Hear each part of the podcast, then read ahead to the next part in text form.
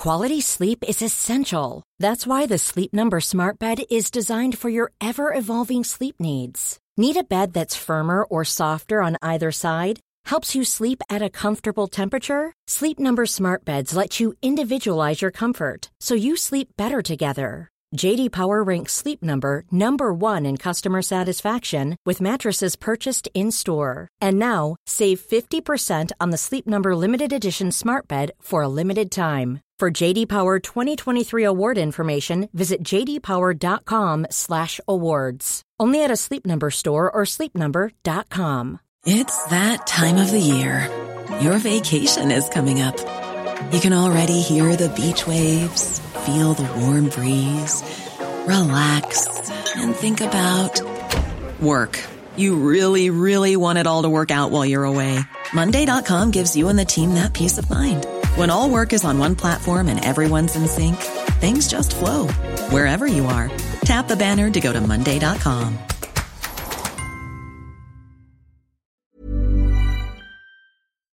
Before we begin, we want to let you know a bit more about our sponsor, Brilliant. Brilliant has digestible courses and topics from the basics of scientific thinking all the way up to stuff like quantum computing. In today's episode, we're revisiting the first ever image taken of a black hole, what it can tell us about Einstein's general theory of relativity. And if you want a deeper understanding of that theory, you can get it from Brilliant. The special relativity course explores the arguments that led to Einstein's epiphany that time and space are a single entity and explains how relativity functions across the universe, from space-time, cosmic rays to E equals mc squared and the twin paradox. You'll find all the answers on Brilliant. So put your spare time to good use and hugely improve your critical thinking skills. Go to brilliant.org slash new scientist and sign up for free. The first 200 people that go to that link will get 20% off the annual premium subscription. Again, that address is brilliant.org slash new scientist. Hello and welcome to New Scientist Weekly, your essential guide to the week's happenings in science. I'm Valerie Jamieson, Creative Director for New Scientist Events. Rowan is having a well earned break this week, so I'm in the driving seat with pod regular Graham Lawton. Hi, Graham. Hi, it's great to be hosting. Also joining us this week is New Scientist Chief Reporter Adam Vaughan. Hi, Adam. Hello.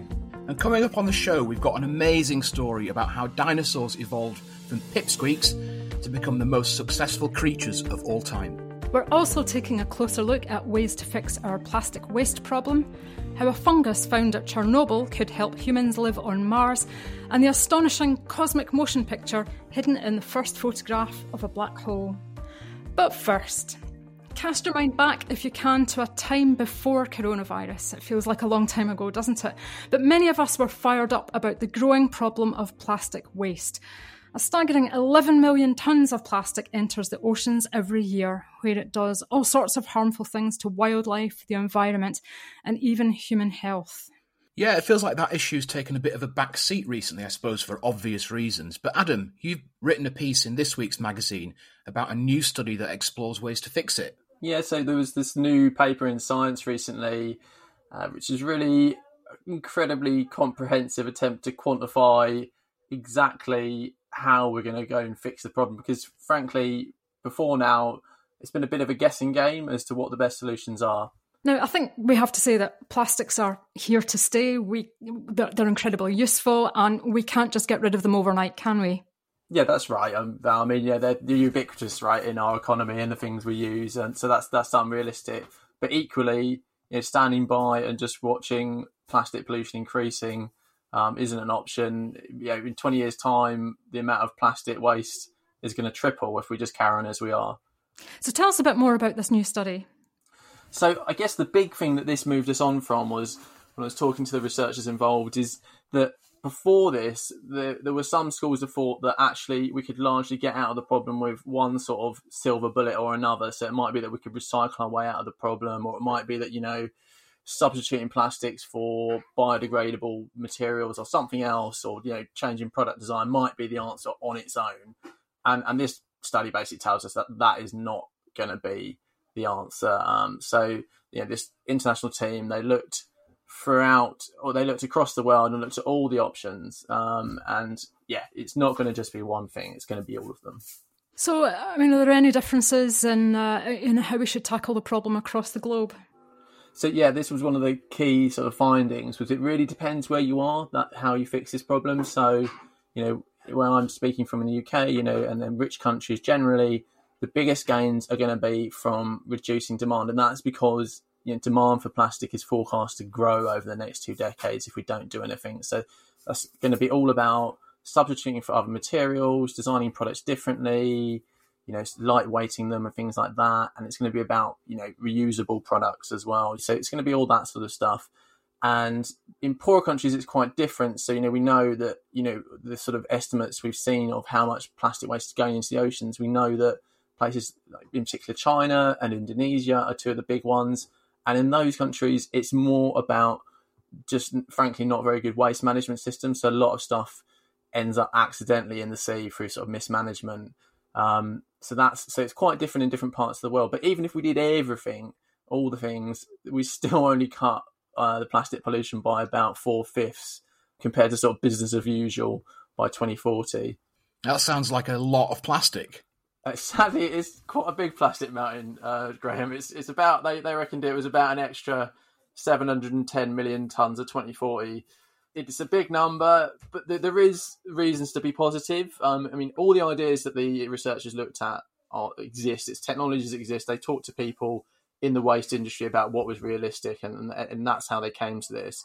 Um, but some people I spoke to think that you could close that sort of final 20 you know the, the final 78% is what you get to and the, the, some people i spoke to thought you could close the final 22% reduction um, you know i spoke to a a UK startup called CanCan, and they are like working with. They're doing some trials this summer ahead of launching properly next year. They're working with curry houses, a local coffee cup scheme, and so on. And their whole thing is about a sort of digital platform to basically work with reusables better. So you track the where all the containers go down the line better. So there are things that are coming, and there's you know things like chemical conversion that of plastics rather than like trying to mechanically sort them that are coming as well. So there are there are reasons to think we might be able to get it down to zero. I doubt it, but we'll see. I mean, it's great that entrepreneurs are starting to take an interest in this to help to fix the problem, but it's a bit frustrating that we have to rely on tech startups. Are any, any government setting an example? Well, uh, this is one case actually where the UK is doing some good stuff. So the government in the last couple of years has already about announced a sort of suite of policies, and the the big one of those is probably the plastic tax, which is coming around 2022, and that basically it, it really it will change the it, how people design products, and it will it will basically make a market for the for recycling more recycling more of the plastics in the UK. So that's going to sort of you know make the business case for companies who do the big recycling sorting plants to build those in the UK over the next decade. So it'll change the the key thing is those policies are going to change the economics of it. And how will that work in terms of consumers? Will, will we end up paying more for plastic packaging? It might well be that's how it turns out because you know the there is the way the way it's going to work is there's, there's a certain amount of um, producer one part of it is about producer responsibility so that may well mean that companies are just sort of priced into doing other stuff and, and you know into using other materials or it may be that you know if, if you do still want your stuff in plastic it's going to cost a bit more now, before the coronavirus crisis hit, we saw shops reducing plastic packaging, restaurants and bars were banning plastic sh- straws. There was a lot going on, and, and even at a personal level, I, I found myself in the supermarket having almost like anxiety over product wrapped in plastic and always ended up going for the ones that had less. I mean, were you two doing anything to reduce your plastic consumption? Yeah, I went to Finland a couple of years ago and went to the world's most advanced recycling centre, and that really changed my attitude towards plastic. They essentially recycle absolutely everything, so I've been much more rigorous about what I buy and what I put in the bin. I guess for me, it's been a bit like you know, it's, it's a bit like um, buying ever more expensive hi-fis. It's kind of been a bit of a case of diminishing returns. I feel like I've I did a lot of the easy stuff a few years ago, and um, I'm now struggling to get rid of the last sort of difficult bit. Um, I, I, I did look at I did look at signing up to be a customer for Loop, which is this you know American company that's off you know will deliver reusable containers to your door and like collect them later. You know, sort of a slightly swankier version of what you've been able to do with like ecover products in in certain shops for years already. I mean, personally, I feel that you know my contribution is a sort of drop in the ocean. But one of the things I wanted to ask you, Adam, is has the pandemic set us back at all. Um, you know, my local coffee shop uh, doesn't take reusable cups anymore um, over safety concerns. And then, of course, we see all the, the, the PPE, the, the gloves and masks and uh, all the plastic shielding. Um, have we gone backwards? It's, there's definitely an issue here, Val. I mean, I, you know, just anecdotally, you know, I've, I've experienced similar. You know, my, my the online supermarket that delivers to me no longer will take my plastic bags back at the end of it. You know, so similar to you know coffee shops and so on. But also, you know, researchers at University College London they've calculated that face masks being dumped could create an extra sixty six thousand tons of unrecyclable plastic waste a year. And that's just in the UK. So I've also heard, you know, from environmental groups that there's been some quite cynical lobbying going on from the plastic industry to end some of the restrictions that we've seen in the last couple of years.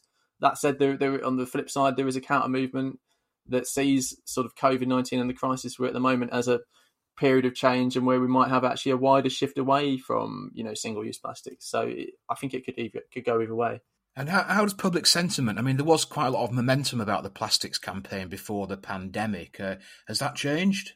Yeah, it's sort of you might you might sort of instinctively think no one cares about plastic anymore. I think, but it's interesting. There has actually been some polling.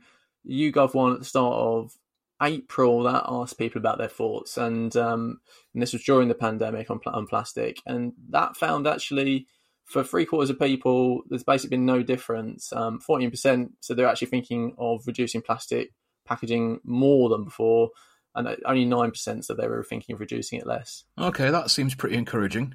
Yeah, that's. I mean, yeah, there was that, that is a good sign. There's other. There's been similar as well. You know, there was a survey of two thousand adults by Triodos Bank, and they were asked about what environmental switches were on their to do list during lockdown.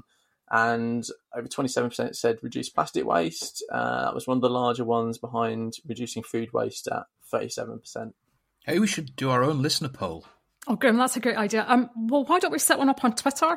Um, our handle is New Scientist Pod, and we'd love to hear your views. Now it's time for Life Form of the Week, our celebration of fascinating, newsworthy organisms. What is it this week, Graham? Well, this week it's a fungus, but not Yay. any old fungus. It's a fungus that was found at the ruined Chernobyl nuclear power plant, and it's called Cladosporium sphaerospermum, which is a bit of a mouthful. Um, I'm glad you said it, that. but it, the, the cool thing about it is that it could be used to protect a future Mars colony thanks to its ability to absorb radiation. Mm, of all the hazards facing humans trying to set up home on Mars, exposure to cosmic radiations coming from all corners of the galaxy is a big one. So, a Mars base would need thick protective layers of shielding, perhaps stainless steel, but we'd have to bring that from Earth at vast expense. Uh, or we could always build our Mars base deep underground. Yeah, or we could coat it in fungus. So this mould could be a really good alternative to any of those solutions. And a pair of students in the US uh, they won a competition to send a petri dish of it up to the International Space Station to test it out. So, how does it work?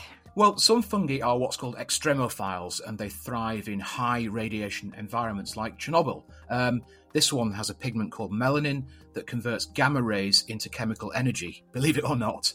So that sounds well, that sounds like photosynthesis, but instead of using light, it uses radiation. Is that right? Yeah, exactly. And it's actually called radiosynthesis. Ah, of course. So what happened? Well, the students could only send a very small layer of this fungus to the space station, just a two millimeter layer. But they found that it still blocked 2% of the incoming radiation. Uh, on the International Space Station, radiation levels are 250 times higher than they are at, uh, here on Earth at sea level. So 2%, that's promising, but radiation levels on Mars are, are even higher still. Well, you're right. Um, and the students went on to calculate that you'd need a layer of fungus 21 centimetres thick to shield people on Mars. That's a lot of fungus. Um, but I suppose what's great about it is that it self replicates. So you could take a few grams with you on the journey, and when you get to Mars, you could you could grow it. Um, what do we know about growing conditions on Mars? Is that even possible? Well, I mean, obviously it's a tough fungus. It lives at Chernobyl, but it's not that tough. Uh, it's far too cold on Mars for this fungus to grow outdoors. But you could add it to insulated walls on a Mars habitat, uh, and you'd have to water it too, which obviously is a bit difficult on Mars. But you could use melted ice collected from the poles. And another option could be to extract that melanin pigment that the fungus uses to do its radiosynthesis, uh, and maybe you could just dye spacesuits with it and have some protection that way. I remember uh, reading a proposal a wee while ago uh, to make radiation shielding from astronauts' urine and feces. So I definitely prefer the fungi inspired spacesuit. Yeah, it's a bit of a Hobson's choice, isn't it? Urine, feces, or fungi. But yeah, I guess I go for the fungi too. uh, Adam and Graham, you do realise I got through that whole story without mentioning that you'd be fun guys to go to Mars with. Val, you just did. yeah, taxi for Jamieson. Time out. I want to tell you about a live online event on Thursday, the 13th of August. It's called The End of the Universe. Now, we know the cosmos has a beginning, but cosmologist Katie Mack is obsessed with how it will end. Will it collapse in upon itself, rip itself apart, or even succumb to an inescapable, expanding bubble of doom? Join Katie Mack and me as we explore the possibilities based on theory and brand new results. It's a live online event on Thursday, the 13th of August, and you can get an early bird discount now. Check out newscientist.com slash events for more details. So, next up, uh, just over a year ago, you probably remember astronomers made headlines around the world with the first ever photograph of a black hole. Now, in this week's magazine, we take a look at what we're learning from that amazing image. It was a stunning achievement. Astronomers got radio telescopes all around the world to work in unison, and by doing that, they managed to make a radio telescope with a dish equivalent to the size of our planet. And they used it to image the black hole at the heart of a galaxy called M87. It's an elliptical galaxy 55 million light years away. Yeah, and this image showed this sort of bright orange fuzzy ring surrounding a dark centre and the dark center is the black hole's event horizon where nothing that crosses it can escape. The glowing halo is hot gas being pulled in. That's well worth having a look at the picture. We'll post it up on Twitter on at New Scientist Pod. So Val, what did happen next? Well, we spoke to radio astronomer Michael Johnson at Harvard University, who was part of the team, and he admits that they'd been so wrapped up turning the data into a picture that they hadn't actually stopped to ask what it all meant. So once all the, the dust had settled and the you know the, the celebrations had died down, um, they started asking, well, what is exactly that surrounding glow? And nobody really knew its exact origins. So I'm guessing we've now got an answer well, sort of. Uh, so, to get answers, the team turned to simulations, as often you do in physics. And in every case, they found that the black hole's gravity is so extreme that it makes its mark on the stuff swirling around. So, they couldn't actually tell these different sources apart. But it turns out to be much, much more interesting calculations showed that the, that fuzzy orange ring is actually a series of much thinner rings of light all nested inside each other. Wow, so kind of like a Saturn of black holes. So, you know, how do these rings form? Well, an important clue comes from the work of Charles Darwin. Ah, right, okay, yeah. Charles Darwin, what on earth's he got to do with black holes? so I thought you might wonder that. It's not that Charles Darwin. Um, it's actually his grandson. He was also called Charles and he was a physicist. So in the late 1950s, he showed that light from the surrounding universe, if it passes close to a black hole, it would swing around it before heading our way. So a bit like that sort of gravitational slingshot that spacecraft use to whip around planets, right? Exactly. It's the same physics of gravity. It applies to light and it applies to spacecraft. So it turns out that the region around a black hole squeezes light into a thin ring, and the light doesn't have to just make one orbit of that black hole. Light that passed by the black hole much earlier in the black hole's history can make several orbits and it gets squeezed into another ring with a much smaller diameter. So, okay, if I've got this right, and physics is not my strong point, as you know, Val. So, each of these rings of light are like the frames of a movie showing the history of the universe. Yeah, from a from a black hole's perspective, yeah. That's pretty mind blowing stuff. So, could I just check the the fact that the ring is fuzzy? Is that down to the resolution of the telescope? I'm, I'm wondering how can we get a I want a better image basically for my desktop wallpaper. Well, yeah, that is a, a, really good question. And one way to improve a telescope's resolution is to build a bigger dish. I mean, that's why we see, you know, telescopes getting bigger and bigger. Okay, hang on. Right. So you said at the start that the Event Horizon telescope that took the photograph originally was already the size of the planet. So how are we going to get a bigger one? Yes, you're right. So the way the network of radio telescopes around the globe were joined together gave it a dish the size of the Earth. So the next step, of course, is to send a radio telescope into space and add it to that network. And a good location for that is called L2, which is a point in space one and a half million kilometres away in the opposite direction of the Sun. And so that gives you a dish 1.5 million kilometres across? Yeah, I mean, that's just amazing because Earth's diameter is what, about 12,500 kilometres? So we're talking about 1.5 million kilometres. A telescope that big just sounds crazy. Uh, well, actually, it's it's really not that far fetched. Uh, Russia's already launched a space based radio telescope called Spektr-R. Now, it's no longer in operation, uh, but it did look out to 300,000 kilometres from the Earth, and an improved version called Spektr-M is due to launch to L2 in 2029. There's also a proposed US mission called the Origin Space Telescope that would also sit at L2, and if it's approved, it would launch in 2035. Now, not surprisingly, imaging the rings of light is going to be a really difficult measurement to make, even with these giant telescopes. But, you know, what else could they tell us? Well, much more detail about the black hole M87 for a start. So we could pin down its mass much more accurately, for example. So at the moment, we know it's six and a half billion times heavier than the Sun, give or take a, about a billion or so. Um, and then we could also measure its spin. That would tell us how such a supermassive black hole formed. You know, did it grow from collisions with smaller black holes or by hoovering up gas from its host galaxy? What about general relativity predicting black holes, Val? Einstein's general theory of relativity is in great shape as far as we can measure it. That's the caveat. But physicists suspect that cracks are going to appear in general relativity if we do more stringent testing. Now, with this telescope, we could test general relativity like never before in an environment with extreme gravity and with extreme precision. Well, that sounds amazing. And you can read more about the research in this week's New Scientist. It's the cover story, so be sure to check it out. That's our sci fi alert. This means we've got something in the magazine that's already been in science fiction. What is it this week, Graham? This week it's a really cool story about Mercury, as in the planet Mercury. Oh, I love Mercury. Poor old Mercury, it always gets neglected, you know, perhaps because it's so close to the sun. Go on, tell me more. Yeah, it probably is a bit neglected, but there has been a mission there recently, the Messenger spacecraft, and it was fitted with an imaging system called MDIS, which stands for Mercury Dual Imaging System, believe it or not. Uh, now, scientists have been studying images of the surface of Mercury taken by MDIS, and they've found some really interesting stuff out about the surface regolith. Regolith is kind of the dirt and the dust on a planet's surface, basically. Okay, so they've looked at the dirt on Mercury. Um, what did they find? Well, obviously, loads of fantastic information about the regolith, but also craters. Uh, they find some things there similar to the moon, so there are impact craters of different degrees of degradation, different degrees of erosion, I guess.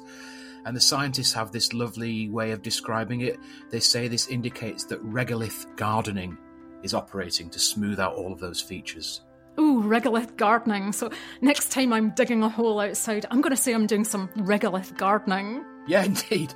But um, there is something that jumps out of the study uh, as well, and they find evidence of slopes and parts of the surface with these kind of chevron textures that are unlike anything we've seen on the moon. Um, and the scientists think it's the heat of the sun, and let's remember Mercury is very close to the sun and very, very hot. That heat has sort of sintered the top layer into a solid crust, maybe tens of centimeters thick.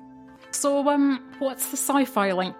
Well, there are loads of references to Mercury in sci fi, but I'm going to go with 2312 by Kim Stanley Robinson. 2312 is the year the book is set in, and humans have left Earth and settled all across the solar system, including Mercury. And there's this wonderful city on the planet which is on giant train tracks that expand as they're heated to constantly drive the entire city around. So it always stays in the twilight zone just out of the super hot sun.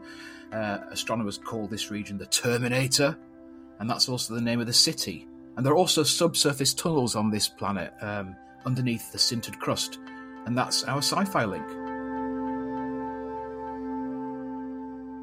Next up, the greatest mystery of dinosaur evolution, and it's not what you might be thinking, Graham. Yeah, that's that's right. So for decades we've kind of obsessed about what did for the dinosaurs at the end 66 million years ago. And of course today we know the answer is a giant asteroid impact case basically closed. But by focusing on the extinction of the dinosaurs, we've kind of neglected a more interesting biological question how did they rise to glory in the first place?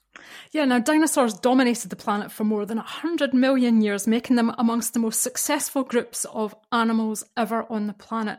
Graham, do you have a, do you have a favourite dinosaur? Oh so many. I mean, oh, I've been obsessed with dinosaurs since I was a kid, and I've never stopped loving them. But um, if I really had to choose one to spend the rest of my life with, I think it would be Ankylosaurus, which is sort of this Cretaceous tank with this massive spiny club for a tail. It's such a cool dinosaur.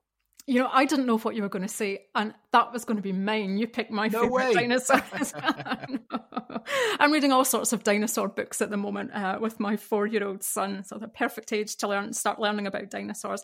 Now, of course, they came in all shapes and sizes, and you know, some of them were absolutely enormous, you know, larger than the size of an aeroplane. Yeah, exactly. And now the big question is how did that diversity and the, those enormous sizes come about? And to answer that question, you've got to kind of rewind the clock back about 250 million years to the start of the Triassic period, when Earth was emerging from the worst mass extinction ever, and when 95% of the Earth's species were wiped out. So, what were these uh, dinosaurs like back in the uh, back in the Triassic? Well, right at the beginning of the Triassic, there weren't actually any dinosaurs at all, but they evolved during the early Triassic. And the, the, at the beginning, they were kind of small and rather insignificant, you know, no bigger than a horse. But alongside them was a much more successful group of reptiles called the Pseudosuchians, Uh, they're ancestors of modern crocodiles and alligators. But back in the Triassic, there were loads of them. They were kind of armored ones that ate plants. they were toothless omnivores that sprinted around on their hind legs, and there were these top predators that were nine meters long with teeth like steak knives. Hmm, they definitely sound impressive. Yeah, they were. And during the Triassic, these pseudosuchians were completely dominant over the dinosaurs. They had more species, they were more abundant, they had a greater variety of body shapes and anatomical features and diets. Okay, you've you've got me completely gripped by this story of the uh, pseudosuchians. So what? But what happened to them? So you've got to really kind of think about what the Earth was like in the Triassic. It was completely different from how it is today. All of the land masses were joined together into a supercontinent called Pangaea. Then, about 200 million years ago, Pangaea started to crack up, and what's now North America separated from Europe, South America from Asia. And as the continents parted, this kind of unleashed geological hell. Vol- volcanoes spewed out lava, ash, and massive volumes of carbon dioxide and sulfur dioxide. And the gases that warm the atmosphere. Yeah, so you get these spells of intense global warming followed by volcanic winters that lasted for decades. And, you know, we've just come out of the Permian mass extinction. Then there's another one. So 30% of Earth's species were killed by this cataclysm. And the Pseudosuchians just suffered really badly. They were almost wiped out. So, what about the dinosaurs? Well, the fossil record shows that they kind of sailed through. They're almost like they were completely unaffected, and there have been lots of su- suggestions for why that was, and they kind of fall into two camps. One goes that the dinosaurs had some sort of advantage over the pseudosuchians, maybe they were faster or brighter, and it gave them the edge. Uh, the other is really that it was just down to luck. Now, something tells me you've got another idea. There is another idea doing the rounds, and it has been gaining ground, and it's all to do with dinosaur lungs which have much more in common with birds than the pseudosuchians lungs and mammal lungs. Now, I know that there have been some really impressive fossil finds, including soft tissues. You know, have we found, you know, dinosaur lungs? Well, not exactly, but they do leave telltale signs in dinosaur bones. Now, in birds, the air sacs swell into the vertebrae and create these little hollows in the bones. And we see this as well in dinosaurs, and paleontologists have unearthed a treasure trove of new dinosaurs from the late Triassic, including the oldest known dinosaur that's bigger than an elephant, and its skeleton is riddled with holes, which kind of suggests that its lungs weren't just confined to its lungs per se, but ran through its whole body. Mm, that's very weird. So, um, but that, that sounds like it, it would have given the dinosaurs you know, some, an incredible advantage. It would have given them the edge. They were able to take in oxygen super efficiently and circulate air through their innards to keep cool in those periods of intense global warming. Oh, that sounds perfect for yeah, riding out a few hundred thousand years of global warming, plus all these like really foul atmospheres. Yeah, exactly. And they have these really fast metabolisms to be able to grow faster too, and their bones would have been really light. And add it all up, and the dinosaurs could evolve to be gigantic creatures, and they'd have been essentially indestructible. Yeah, it definitely sounds like a winning hand of adaptations. Yeah, so we've got paleontologist Steve Brusatte going into all this in more detail in the magazine this week, and he ends on a kind of incredible thought experiment. You know, if that environment had been a little bit different, the age of the dinosaurs may never have come about, and we may all be obsessed now with pseudosuchians. so, Steve Brusatte's actually spoken at New Scientist Live a couple of times, and he is just the most incredible, energetic speaker. Um, and we've actually got some videos of his talks on newscientist.com, and they are well worth checking out. That's all for this week. Thanks for joining us, Adam, and thank you for your brilliant hosting, Graham. Thanks to you as well for listening. Remember, as a podcast listener, you can get 20% off a subscription to New Scientist by using the code POD20 at checkout. Yeah, thanks, Val. So go to newscientist.com to subscribe and enter POD20 at checkout for your discount. Do share your love for our show with your friends and family and spread the word. We're on Twitter at New Scientist Pod, and you can email us at podcast at newscientist.com. So until next time, take care and goodbye. Bye.